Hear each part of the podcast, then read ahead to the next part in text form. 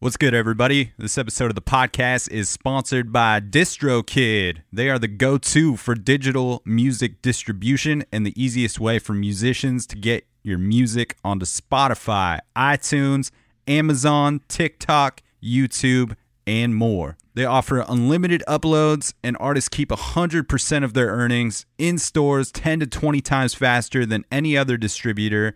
Fastest payouts. They help out with automatic splits cover song clearance, and all kinds of other amazing tools and templates to help you get the most visibility for your releases.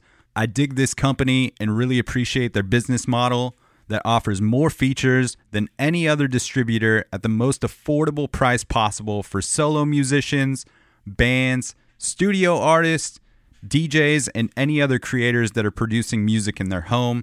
And they also offer label services as well they're distributing over a third of the world's digital music at this point. And the best part about DistroKid sponsoring the podcast is that they are offering Dan Cable Presents listeners 30% off your first year of membership, making their already affordable services even cheaper. Check out the link in the episode notes. I will also put it in my Instagram bio in the link tree.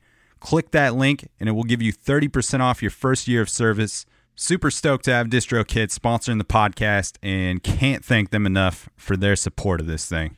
This episode of the podcast is also sponsored by Produce Row Cafe in Portland, Oregon. This spot offers free live music every Thursday night throughout the summer from 7 p.m. to 9 p.m. and Sunday brunch tunes from noon to 2 p.m. with DJs spinning vinyl Lots of dance parties, both day and night, are on the summer calendar as well, featuring events from global based and other promoters. They are located in inner southeast Portland, and aside from offering free music every week on their patio, they've got a killer brunch menu on Saturdays and Sundays. The migas and the breakfast sandwich are lights out, and the lunch and dinner menu doesn't slack either come through and check out some tunes over there at Produce Row Cafe, as well as their new summer seasonal cocktail menu. This is a great spot to grab some food and some drinks and enjoy some tunes with friends or family. Appreciate Produce Row being a supporter of the podcast and the local Portland music community. Now let's start the show. Looking down at the uh, corner of the slow I was Everything will fall down.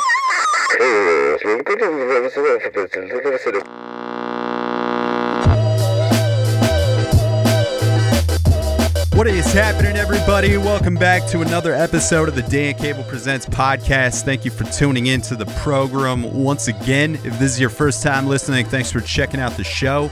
You can find fresh episodes coming at you every Tuesday. And if you want to help support this thing in a free way, you can do so by clicking subscribe on iTunes, clicking write a review, giving the podcast five stars if you feel like it is deserving of so and that will help propel this thing into the tops of those iTunes charts, which will give it more visibility on the national and international levels, helping strangers find the podcast, and just a great way to contribute to the growth and sustainability of this thing. Appreciate the hell out of all the folks that have already taken the time to do so. If you're not listening on Apple, just hit like, follow, subscribe wherever you are listening from. Tell a friend about the podcast I've also been dropping some monthly playlists every first of the month that you can find on Apple and Spotify, trying to keep those playlists pretty spread out genre wise, trying to keep them pretty wide. It's a mix of uh, new music, music that's new to me, and also just a snapshot of things I'm listening to throughout the month and some tracks that are making it into my DJ sets as of late. Speaking of DJ sets, I've got uh, the next couple Friday nights. If you're in the Portland, Oregon area, August 12th and August 19th, I will be over at Satellite Tavern in North Portland from 6 p.m. to 8 p.m., hanging out on the patio getting hot out there. So come through for some food and some tunes. I'll drop my Instagram link in the episode notes as well at Dan Cable Presents, so you can uh, keep up with me there of uh, DJ sets or anything else that I have got going on. I also want to put September 3rd on your calendar if you are in the Portland, Oregon area. It has been a while since I have uh, done any Dan Cable Presents billings of music. It's something I used to do a little more frequently before the pandy, putting some shows together. But my friends in a band called Harpers from Salt Lake City are coming through that weekend to play the uh, Walnut Music Festival in McMinnville on September 4th. So uh, I'm excited to be hosting a show for them over at Mississippi Pizza, the Atlantis Lounge, on September 3rd. They're a really killer folk psych rock band from Salt Lake City. And I met Jacob, who fronts the band. About five years ago, I was managing a band and we were rolling through Salt Lake City and I was uh, looking for someone to link up a show there and I stumbled upon Harper's Music and have been in talks with Jacob ever since. They put together this really great show for us out in Provo when we went through there, and uh, just someone I've kept up with over the years. It's one of those very cool parts of tour when you uh, you don't anticipate meeting certain people on the road and then then becoming someone that you uh, you keep up with over the years and Jacob is one of those uh, one of those folks that I've met on the road, and one of those very cool relationships that was uh, created out of that. So excited to be hosting them September 3rd at Mississippi Pizza here in Portland. And joining the bill, lovely duo is going to open. That is Maurice Spencer from Maurice and the Stiff Sisters, if you're familiar with that band, and also Honora who uh, both of them played together in Ezra Bell for a little while, and they are doing this duo. I'm very excited to hear them sing together. They both have great voices, and I'm sure it's just going to be a beautiful way to open the evening. And then also on the bill, closing out the night, is Rum River Cult. If you are familiar with that Sarah Parsons project, excited to have them as well. It's going to be a, a, great night, and uh, I really would love to just pack this place out for for Harper's, making the drive all the way from Salt Lake City, and just want to throw a really cool show for them. So uh, if you're around, that's going to be a cool night to support some music, and uh, I will uh, I will keep hammering that date into your mind as we, we get closer. And also, I expect around that time to be announcing the fifth annual Dan Cable Presents Holidays Party. Get that rolling once again. We've missed the last couple years because of the pandemic. I was thinking about doing it last year, but last winter was still kind of off and on with things, so decided to put it off another year. But I've got some bills in the works, some things in my head, and I'm excited to uh, to get that thing resumed as well.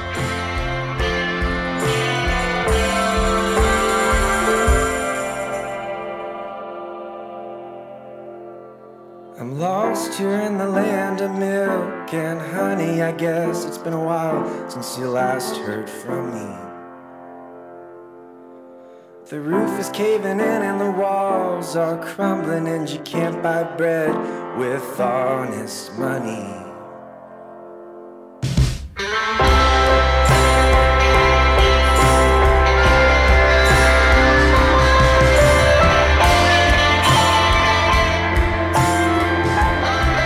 Just had another amazing weekend at the Pickathon Music Festival that takes place just outside of Portland in Happy Valley, Oregon. So that's what you're getting this week. I just wanted to take some time to reflect on the weekend. Little Pickathon diary episode. It is uh, this festival that I've had the supreme opportunity and privilege to host interviews with bands for the Pickathon archive and their YouTube channel for the past few years, minus 2020 and 2021. But it was so great to be back out there. It has just uh, such a different vibe than any other festival that I've been to, and the camping that takes place on the grounds isn't really removed from the areas of the music. The paths are within five to ten minutes of uh, where the stages are, so you can hear the music clearly from your tents and campgrounds throughout the day and the night. And uh, I think since it had been a couple years that maybe I, I had kind of forgotten what that feeling was like to be walking through the woods at night and all these string lights everywhere and it's just this pretty unreal experience that I know tons of work goes into, and the festival's been going on 20 plus years. So just appreciate the hell out of all the staff and the volunteers that make this thing happen year after year. And it was maybe the hottest pickathon that I had personally attended, but even through the heat, it could not lose its charm. And, and typically it felt like there was only a few hours of peak heat on Saturday and Sunday, and then things cooled down pretty quickly at night. So I just wanted to jump on the mic this morning and, and kind of reflect back on my Thursday through Sunday at Pickathon, doing interviews with artists, catching up with some people I hadn't seen in a while, and and just seeing a ton of music every day waking up to music, set starting around you know 11 a.m. or noon, and going all the way till till two in the morning on certain stages. And I will put the Pickathon link in the episode notes so you can keep up with the festival if you are interested in attending or volunteering for the 2023 Pickathon. You can keep up with the dates and the lineup for that. But I will uh, I will say this up top of the episode. Believe the hype of Pickathon.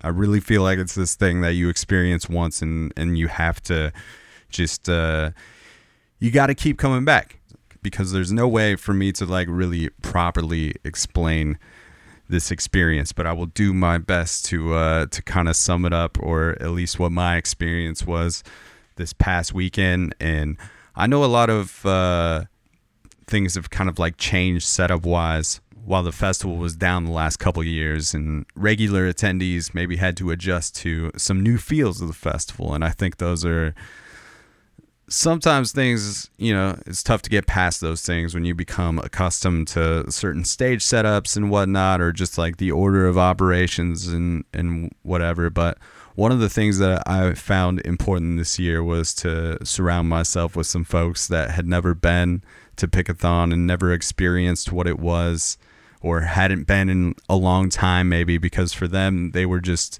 kind of immersed in the magic of Pickathon and and had nothing to compare it to, and that energy helped me kind of like put things in perspective for me at times when I was nostalgic for certain things that weren't there anymore. But man, I was so excited to be back out there. I felt like I had been waiting since the the end of the 2019 Pickathon to to be back out on Pendarvis Farm, and I was just so excited to have the opportunities to record these interviews again, and also just to get to see music in such a, a unique setting. You know, there's one thing to get to see music on an outdoor stage, but to get to see it kind of set up throughout the woods and to see all these art installations that they kind of put throughout the grounds it really kind of reminds you of of how much the atmosphere and environment kind of affects maybe how you hear things even or if you see a band during the daytime and then see them at night and how different those experiences can be or if you see them at an indoor venue. And one of the indoor venues at Pickathon is the legendary Galaxy Barn, and I feel like some of the most fun music to see at the Galaxy Barn is stuff that is super heavy and leans maybe punk rock and psych rock, things of that nature. Always feel really great in that Galaxy Barn, especially late at night. And I got to see some bands this year that I wasn't familiar with and some that I was, but on Friday night, I saw one of the standout performances for me from a band that I wasn't familiar with, nor their sound. I just saw the name and where it was happening and what time it was happening. And something pulled me in that direction, telling me that it wasn't something that I was going to want to miss. And that was Frankie and the Witch Fingers. There was a circle pit and just so much movement in the crowd. And that energy just always brings such a big smile to my face and really hits the punk rock kid in me heavy when that psych rock punk rock energy just makes people move in that way and the galaxy barn is definitely that intimate small club environment where that music just feels so good.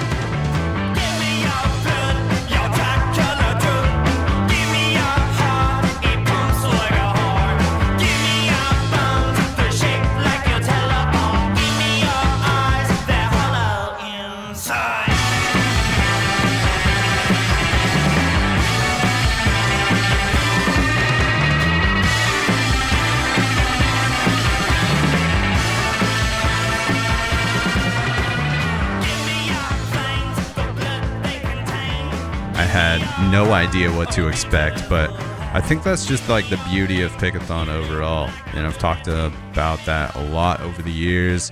And I think many take away a similar experience and why people keep coming back to Pickathon every year and why artists have so much desire to play this festival is because you go into it not knowing who many of the artists are and you leave with five favorite new bands. And for me this year, Frankie and the Witch Fingers were definitely one of those artists that uh, I will pay attention to heavy now.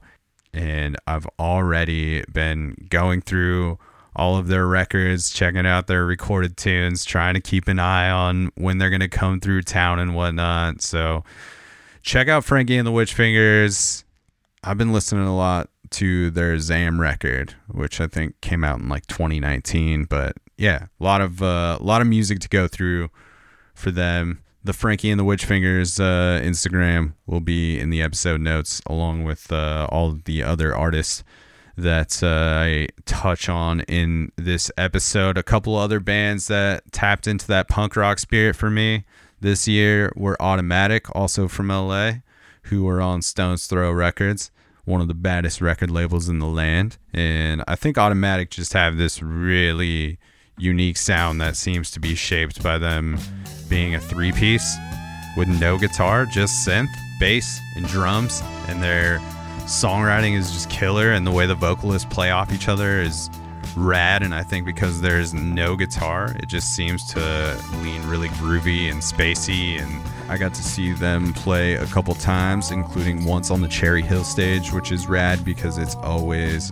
different every year. It's built by students who attend Portland State University who are in a particular engineering program. So it is uh, it's built by a new class every year, and it's always rad to see what they do. And this year it was uh, looking pretty great out there. So I saw Automatic out there, and then I also got to see them do one of their film sessions where it's not open to the general public, and it's called the Slab. And again, always a different uh, backdrop out there. And that's always one of the cool things about Pickathon is the, the subtle changes to certain things. And it's been the same crew out there the last few years recording and filming those particular sessions. So it's always nice to run into Nick and Sarah out there.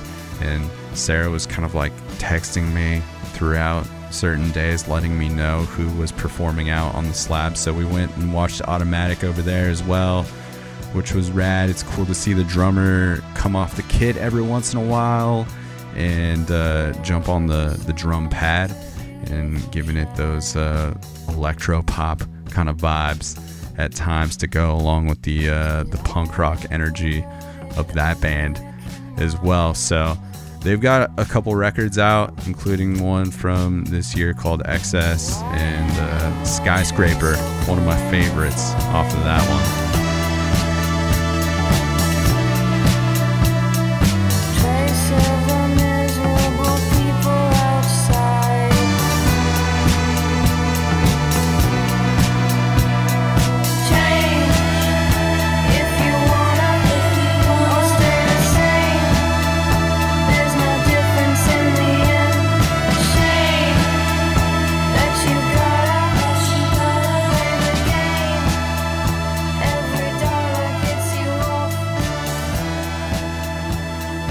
I saw quite a bit of music from LA this weekend.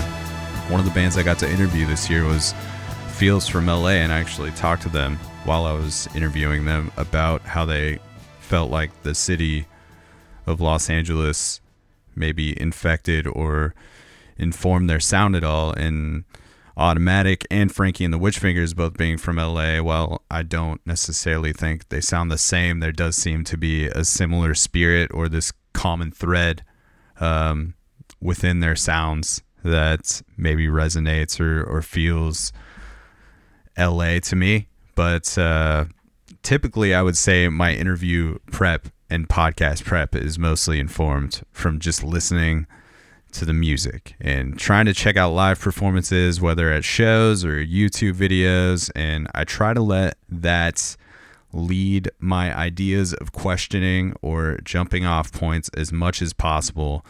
I will sometimes read or skim written pieces or bios, maybe to find things to try to expand upon or just for general knowledge of who I'm talking to. And I think I do that to try to keep things feeling as conversational as possible. I try not to ask a lot of questions that I already know the answer to. I think it feels maybe a little boring to me unless I think it's necessary or I want to dive deeper into something they have already shared or if it's necessary for providing context. So I've got feels out at our interview area, which was multiple locations around the grounds that we scouted out this year. One of them being this giant snail, this art installation that was the Recyclacilibin snail. And it had some couches in it, should come out pretty cool on camera. And there's some pictures of it on my Instagram feed. But I'm hanging with the band, everyone's getting mic'd up. And I was talking with Lena, who's the lead singer of the band, and she mentioned something like, That's funny because we're not even a band anymore. And minutes before we were supposed to start recording, I found out that they had broken up about a year ago, but they had already signed on to play the Pickathon Festival for what would have been the, the 2020 or 2021 Pickathon. But they were all still homies and thought it would be fun to play Pickathon because one of the members, Amy, had been out to Pickathon in past years. So I spent the next three minutes while they were getting mic'd up calling some audibles on my planned discussion with the band and just reworked what I had intended to talk to them about and ended up being one of the most fun interviews I got to do all weekend. And just in general, I had like this rare occasion to interview a band that had already not just announced that they were breaking up, but already had. And basically, we just got to deconstruct the band a bit and talk to them one year removed or so from breaking up. And it was rad. They were stoked to be playing a few shows and felt special that maybe I got to see their last two sets as feels. And they all seemed to be so happy to be sharing the experience together and getting to play some of the new songs that they had recorded during the pandemic and that they'd really never gotten to tour. And there just seemed to be a lot of shared love between all of them. And I mentioned to them that I thought it was very cool that they were able to recognize and call their own endpoint to the band before it, it maybe crashed and burned and became this bitter thing in a way that didn't feel as mutual. And uh, there are a lot of projects within the group that make up feels. So dig into those tunes and, and thanks to them for hanging out and just being so willing to talk about the, the status of their band and what made it special. And you're listening to one of their most recent recordings called Nightwalker.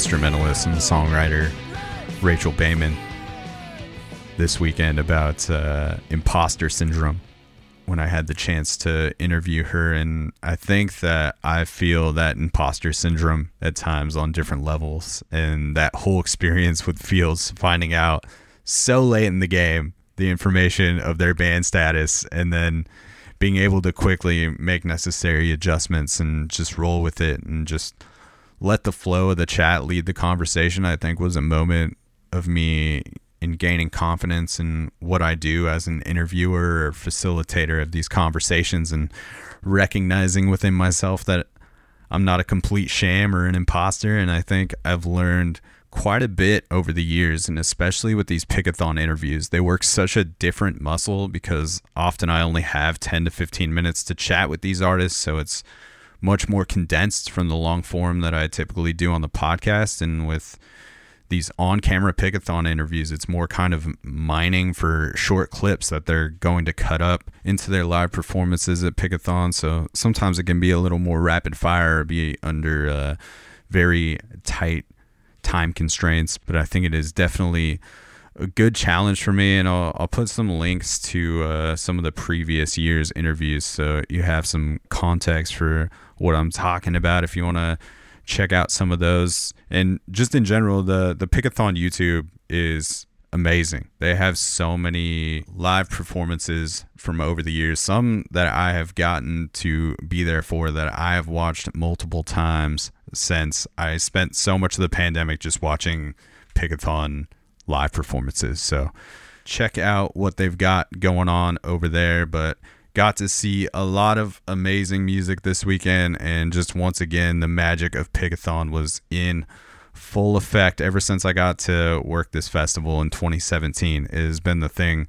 that I most look forward to as summer goes on, and I've missed this experience so much the last two years. It was uh, so amazing to be back out there and see a lot of familiar faces and also get to introduce some people to their first Pickathon experience, which was really rad. I got to work all weekend with my friend Forrest Brennan, who is a killer videographer, editor, and just does some crazy shit with 360 video. But I met Forrest probably about four to six months into doing this podcast, which was six years ago.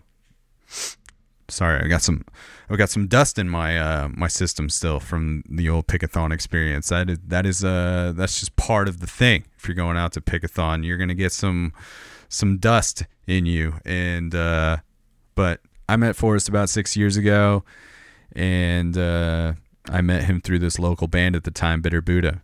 I think they were maybe episode 13 of the podcast. I had gone to one of their shows, and one of the band members introduced me to Forrest. And I remember he did some video work, and right around that time, I needed a new videographer to fill in for the sessions we were filming at the time at Mountain Air Studios in the Brooklyn neighborhood. And the podcast at that time was done in studio with an interview and songs played throughout. So Forrest came out and started around episode 30 or so and pretty much shot every video on the YouTube channel since then. A majority of those studio sessions and also worked on this short doc I made on Tribe Mars together and some live podcasts. Just a really fucking sweet dude that I don't get to see as often as I used to. But Pickathon was looking for some new videographers this year, and I threw Forrest's name in the mix. And the day before the festival, Forrest texted me and told me he was going to be filming my interviews all weekend, and it was his first Pickathon.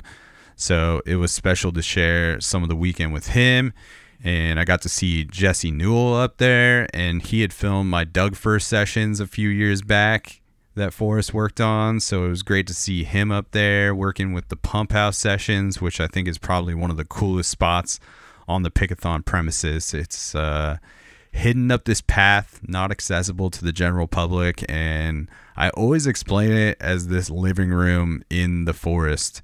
And they film video sessions with artists up there, and it's just this cool place to hang out and see who's playing and I always see Joe Bowden up there directing those sessions. But it was great to run into Jesse up there. Was happy he got his first pickathon in because, like I said, I think it's one of those things when you get that opportunity, it's something you want to keep doing year after year, and uh, you just kind of keep hoping that they they call your number each year.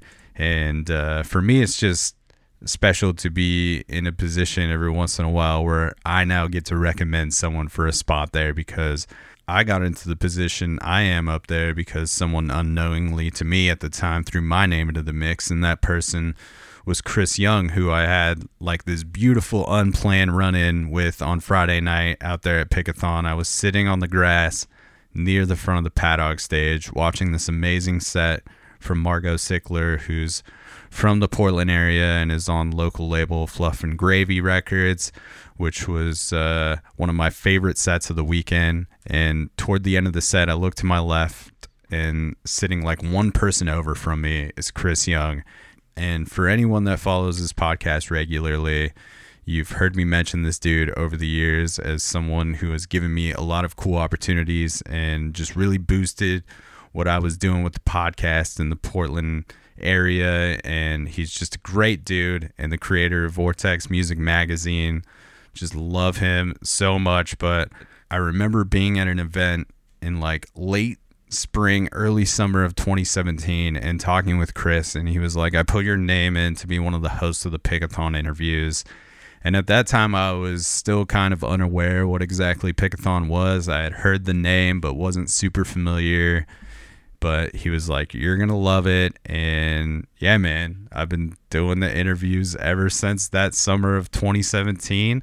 And I hadn't seen Chris prior to Friday night in at least three years. And I just told him, like, Yo, thank you so much. It's so cool to run into you out here. I'm not out here if it wasn't for you throwing my name in the mix and I don't get to be out here with my friends and my crew without you. So it was a special moment of the fest for me to have that reunion with him and get to share pass that opportunity to other people is is really a gift and to get to like tell him that in person was really nice. so that was my big sentimental moment of the festival. and if you like singer songwriters and you don't know about Margo Cilker get with it her set was just really amazing it's the first time I got to see her play live, and then to cap it off with seeing Chris there at the end was something that just made that a, a pretty memorable moment of my weekend.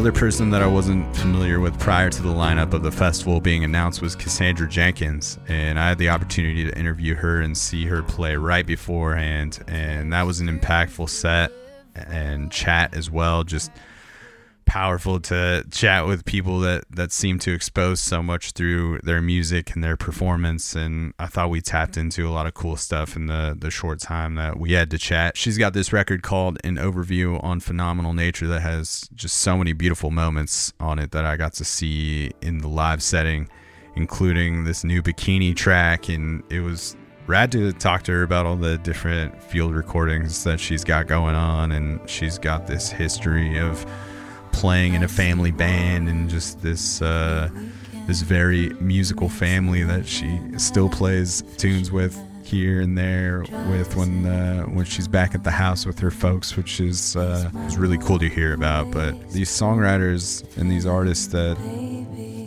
share so much of themselves through the music is is always a very impactful thing to me.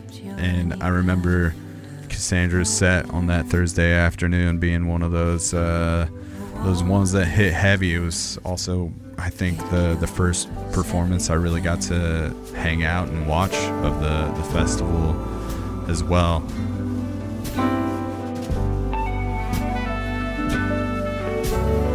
After David passed away, my friends put me up for a few days off coast of Norway. And every morning they'd say, Baby, go jump in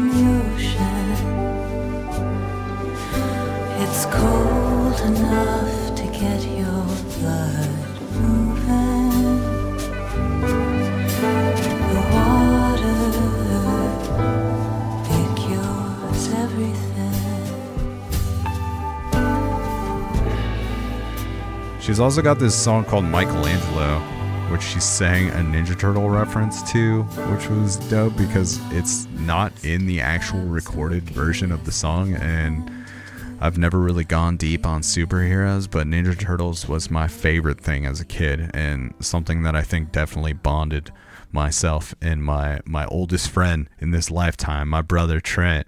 We've uh, we've been friends since we were 5, 32 years of friendship. It's wild to think about, but for the past 3 pickathons, I've been able to invite Trent out to be on my crew doing PA work as well as snapping behind the scenes photos. And it's also dope because Trent is one of those people that I will trade music back and forth with pretty regularly. And we both like some things that lean left of center and are pretty far out sometimes like jazz and psych rock and this year one of the bands we were hyped to see was Sons of Kemet and we saw them last night on the closing night of the festival together. He watched their other performance one of the previous nights as well and, and said it was just absolutely mind blowing and uh, it did not disappoint. I had never seen anything quite like it. Two drum sets, two drummers, and uh, two horn players, and the sound they put out is just unreal. I think we were, uh, I think we were all just blown away that the tuba is capable of making those sounds. And uh, they're a band who have also announced that they're breaking up soon, and that these were their last US shows. So I think it also felt like that emotion was in the air. So that felt monumental. But yeah, Trent, aka Sleepy T, aka Two Scoops, and I got to uh, experience a lot of amazing music together this weekend. And uh, to have my childhood friend out there, I think is a, a special touch and someone to keep me grounded at times out there in the in the magical forest. But Sons of Kemet.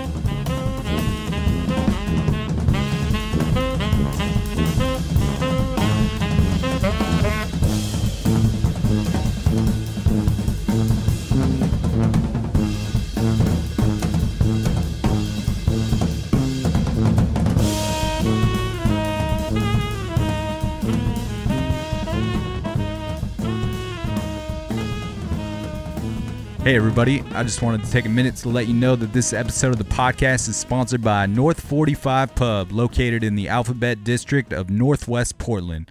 They've got a killer selection of Belgian beers and an extensive liquor wall of over 200 bottles. It's summertime, and they've got their 45th Paloma on the menu, their play on the Paloma, as well as their staple food item, the rosemary garlic fries, which are easily my favorite thing on the starters menu. That fry sauce, I don't know what it is, but it's banging. And in addition to the cocktails and the food, they got one of the best patios in the city.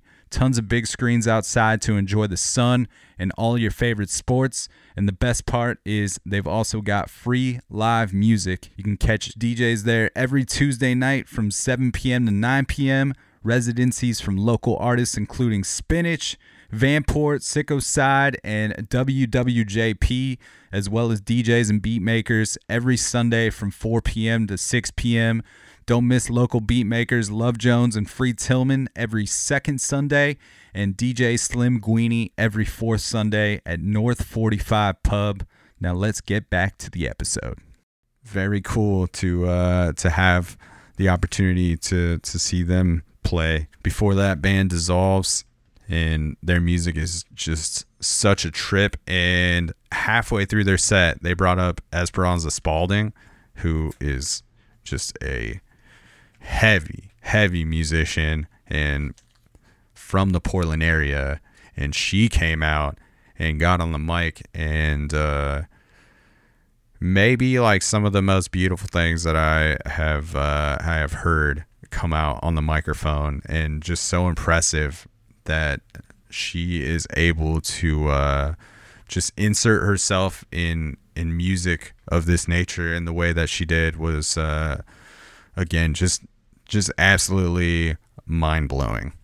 A couple of the things that I was most excited to see on the Pickathon lineup this year were Wet Leg and Goth Babe. The Wet Leg performance was so amazing, easily amongst my top three sets of this year's Pickathon. They sounded great, even having to work through some technical issues, and just appreciated the way that uh, that they carried through them. The songs sound great on the records, but to see it live and the crowd going nuts was killer, and I just loved all of their dance moves.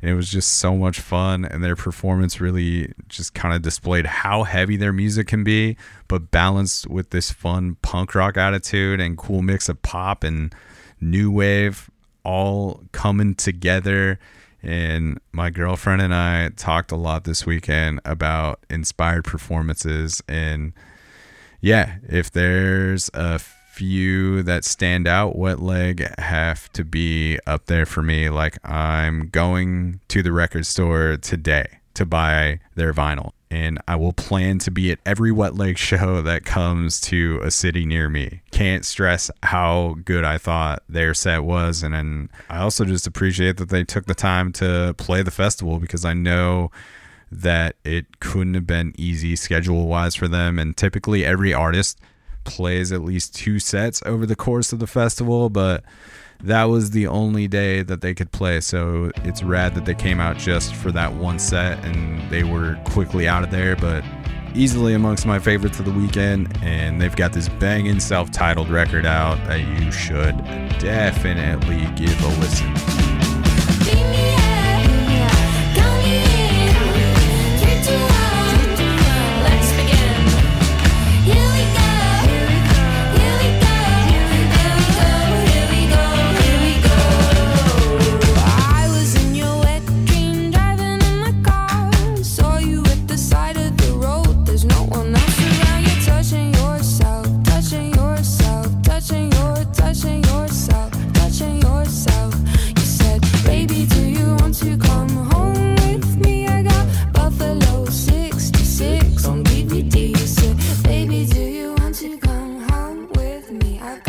Was super sweet to have Ruby out there with me. She grew up going to Pickathon with her mom, but hadn't been out there in more than 10 years probably.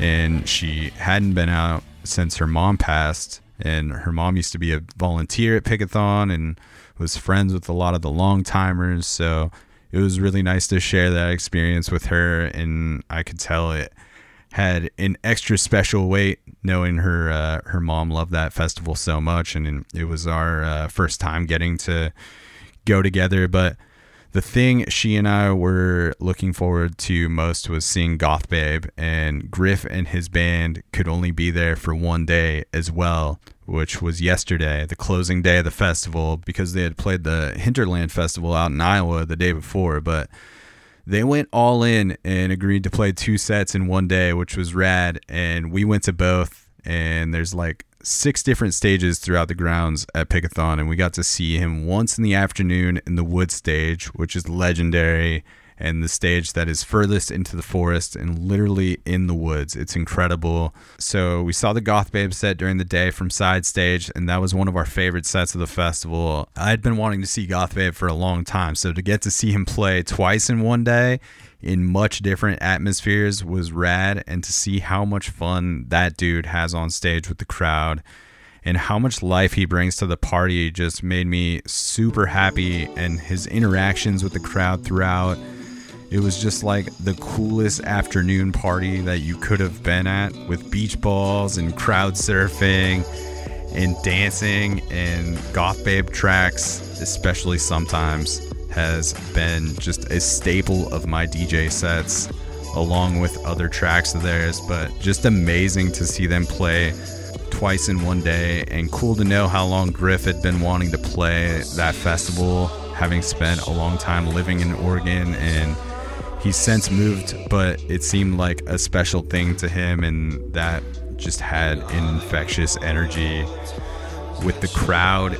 And again just those two different atmospheres. We saw him play during the day this very vibey afternoon dance party. And then at 11 p.m that night the band played again and played a little bit of a different set we stood like five people back from the the stage on that one and just to experience it at different times of the day and just feel like what a different kind of party it was was was a very cool experience and, and well worth the wait to to see Goth Babe.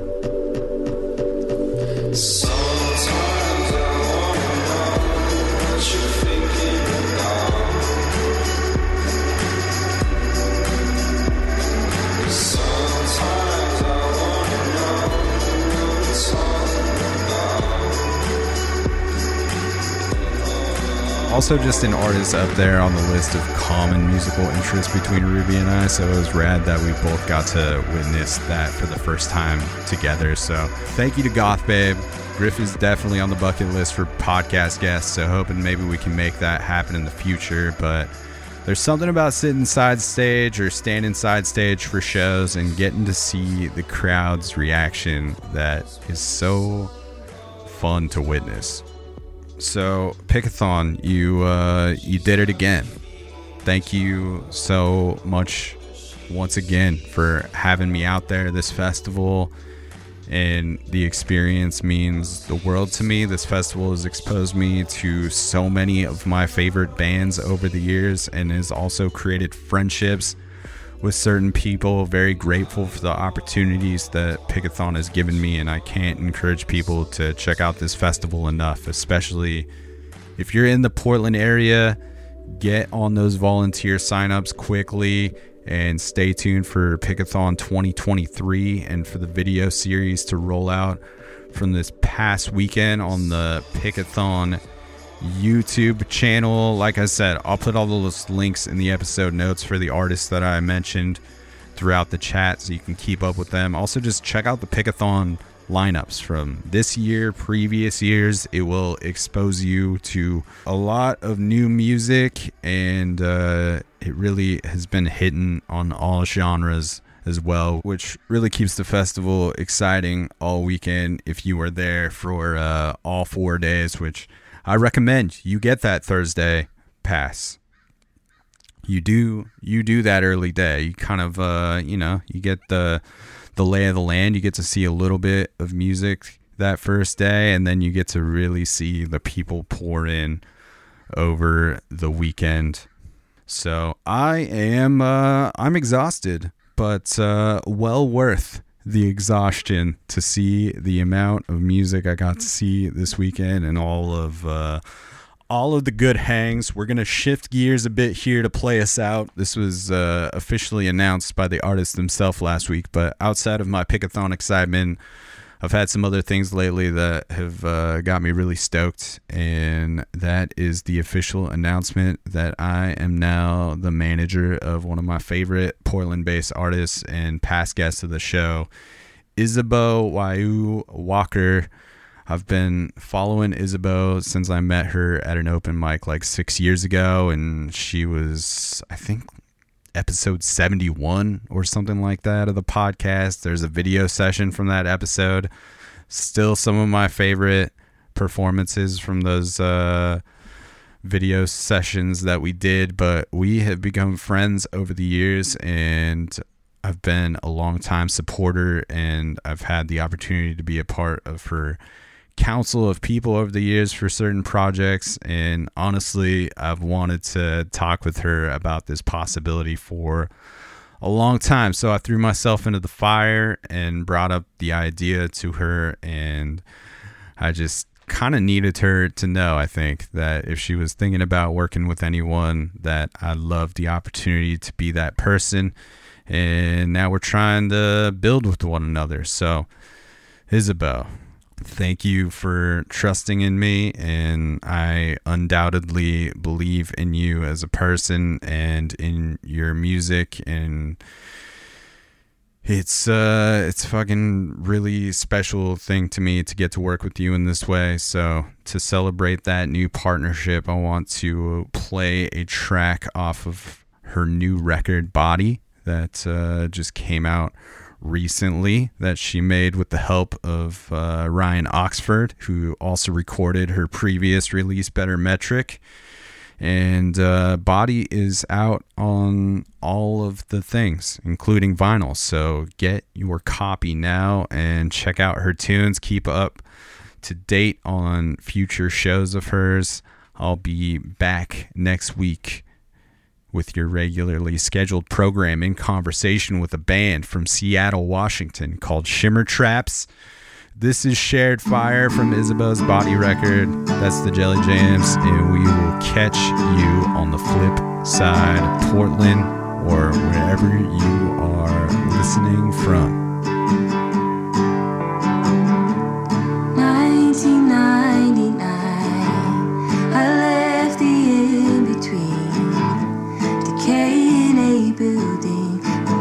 School prison yard. They thought the world would end. Watch out for 2000. Bots won't know when to quit. We may face our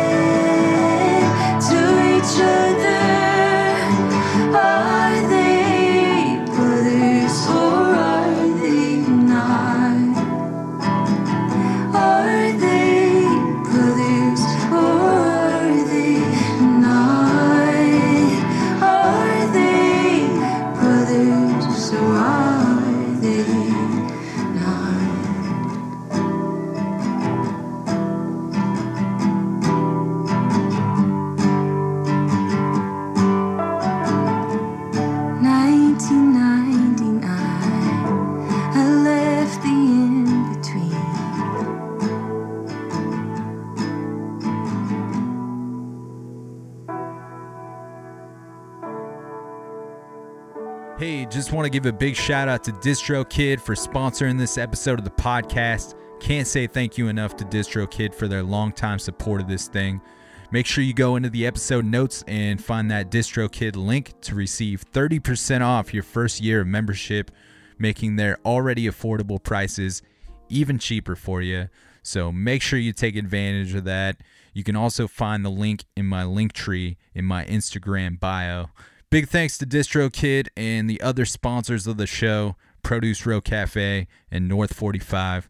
Stay up, stay tuned.